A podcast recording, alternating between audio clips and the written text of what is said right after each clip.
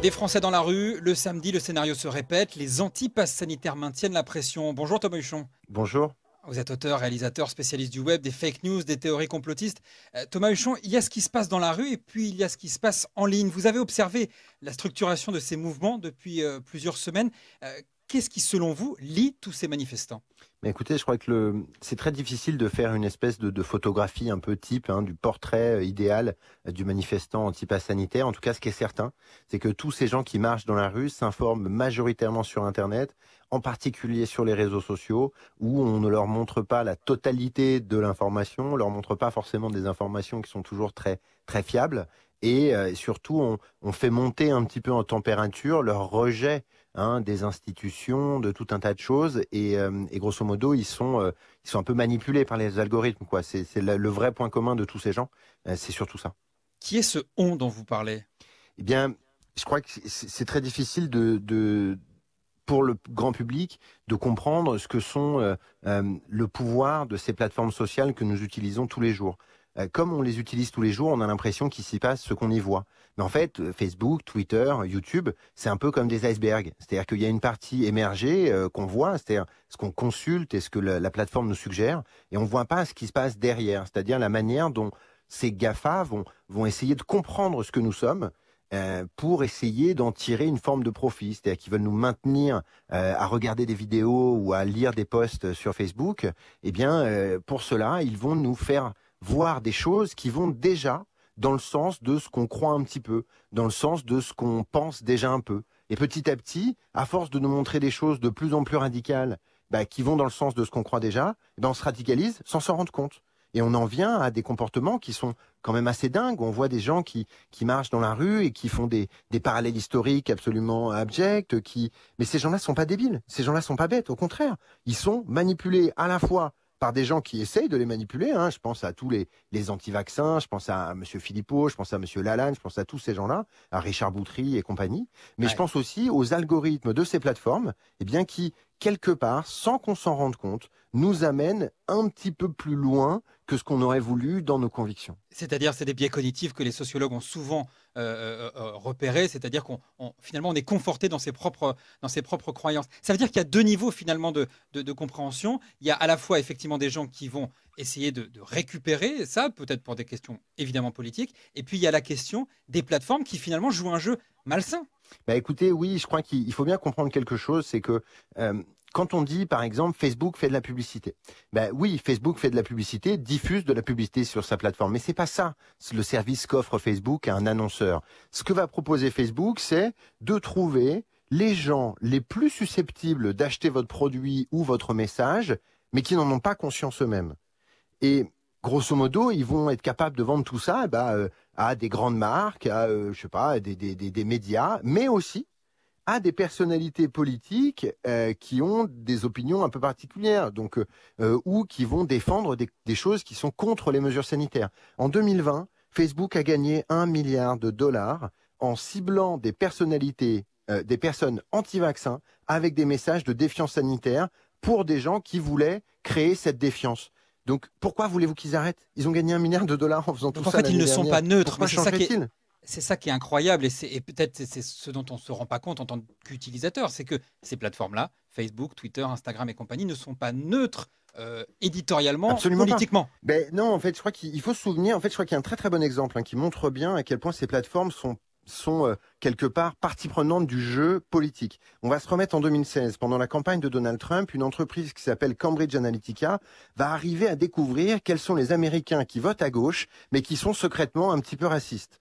Et ils vont établir un profil psychologique de ces électeurs américains et ils vont utiliser la plateforme Facebook pour cibler avec des messages euh, politiquement euh, particulièrement chargés tous ces gens qui sont supposément de gauche, mais qui sont en fait un petit peu racistes au fond d'eux-mêmes, mais qui ne se l'avouent pas. Et qu'est-ce que va faire Facebook? Eh bien, il va leur trouver les personnes les plus susceptibles de répondre à ces messages. Euh, ils vont faire Mm. en même temps la même chose pour la campagne de Clinton et trouver euh, euh, les gens les plus susceptibles de répondre au message d'Hillary Clinton. Mais il y a quelque chose d'extrêmement pervers à permettre de cibler les gens en fonction de biais inconscients. Combien de, de- de comptes, combien de personnalités, d'une certaine manière, pousse ces mouvements sur les réseaux sociaux? Vous parliez tout à l'heure de Florian Philippot, on pourrait parler de, François Mhm. Asselineau. Euh, combien, est-ce qu'on arrive à cartographier le nombre d'acteurs des réseaux sociaux qui tirent et qui entretiennent tous ces réseaux Alors, ce qu'on peut dire, c'est qu'il y a un certain nombre de têtes de gondole, hein, des têtes de gondole qui sont connues. Vous en avez cité un certain nombre. Euh, je pense qu'on va pas les citer pour ne pas leur faire de publicité, mais il y a une cinquantaine, une centaine euh, de personnes qui ont entre quelques milliers de followers, hein, de suiveurs, voire quelques centaines de milliers, parfois des millions. Ça, c'est grosso modo la partie émergée de l'iceberg. Hein. C'est ceux qu'on va voir agir parce qu'ils prennent des positions, qu'ils s'expriment, qu'ils organisent des manifestations. Et il y a derrière tout ça tout ce qu'on appelle les groupes fermés sur Facebook, les boucles euh, de messagerie comme WhatsApp ou Telegram. On a découvert par exemple dans la première moitié de l'année 2021 euh, des groupes ultra militants anti-vaccins qu'on appelle les Vivi, euh, qui se passent des, des pages Facebook à aller attaquer et qui peuvent en quelques heures poster des milliers de commentaires sur la page Facebook d'une petite mairie euh, de mmh. campagne euh, qui, qui a ouvert un centre de vaccination et qui cherche des bénévoles. Et tout ça pour mettre des messages de défiance sanitaire et tout. Donc il y a à la fois des gens euh, entre guillemets politisés ou qui ont un espèce d'intérêt politique ou, ou économique, hein, parce qu'on gagne aussi beaucoup d'argent à diffuser des fausses informations. Là-dessus, il y a toute une partie de gens qui vont être un peu des, des, des ultra militants euh, qui agissent sous euh, pseudonymat ou sous fausse identité. Et au milieu de ça, eh ben, vous avez euh, tous les gens qui sont touchés par ces messages à cause des algorithmes. Et on peut constater qu'il y a quand même des dizaines de milliers, peut-être des quelques centaines de milliers de personnes qui marchent tous les samedis dans notre pays. C'est aussi la conséquence de tout cela.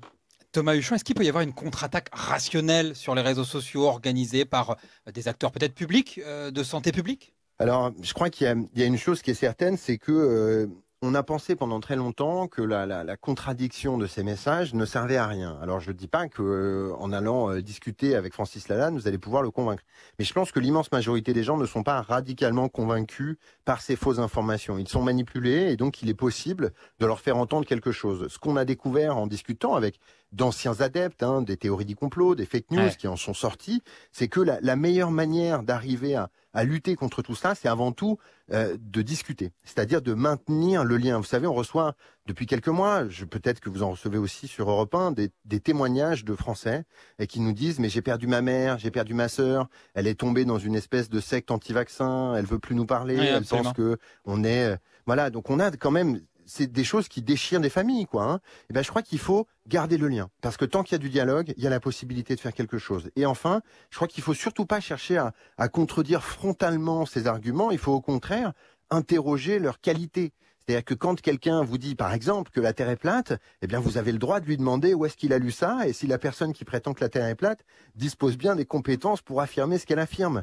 Et donc, je crois qu'il faut avoir une, une, capacité à questionner euh, ces choses-là. C'est très difficile. Moi, je le fais beaucoup. Ça demande à la fois beaucoup de patience et beaucoup de, de maîtrise parce que quand on a des gens qui sont complètement butés sur des fausses informations, c'est difficile à accepter aussi dans un rapport individuel, dans un rapport humain.